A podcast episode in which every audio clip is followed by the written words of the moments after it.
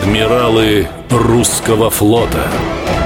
Роман Кроун Ретвизан, Победослав, Сошествие Святого Духа, Венус, Мстислав, Святой Николай. Это названия кораблей, которыми он командовал в разное время. Некоторые из них были захвачены у противника в честном бою. И все же самым любимым для адмирала был Котор или катер «Меркурий» Понимаете, в чем дело? Я чувствовал себя частью этого корабля. И не только я, но и все мои матросы так считали. Мы были единым целым, одним живым организмом. А такой экипаж непобедим. «Меркурий» — легкое двухмачтовое судно. Предназначалось для разведки посыльной или крейсерской службы. Все бы хорошо, да вот только артиллерии на нем было маловато. И орудия стояли не самого крупного калибра. Для серьезного ближнего боя явно недостаточно. Роман Кроун это хорошо понимал и осенью 1788 года затеял перевооружение своего любимца корабля. Идея моя.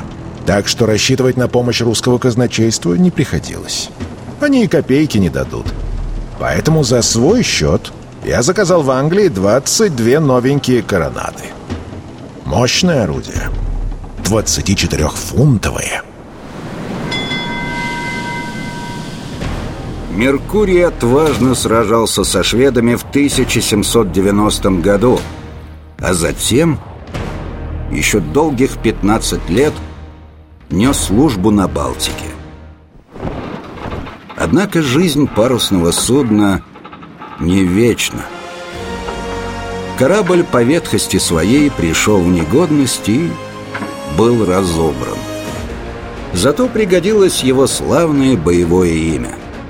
В 1820-м оно было присвоено новому бригу Черноморского флота.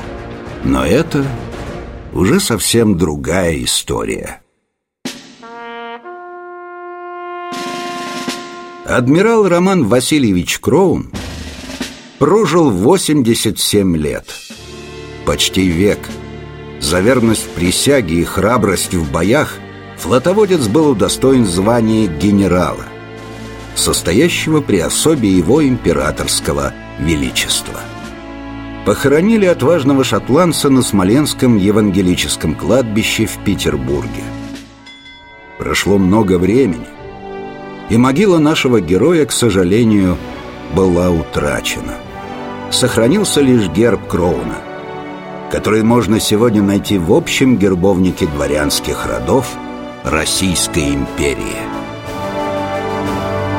Роман Кроун Адмиралы русского флота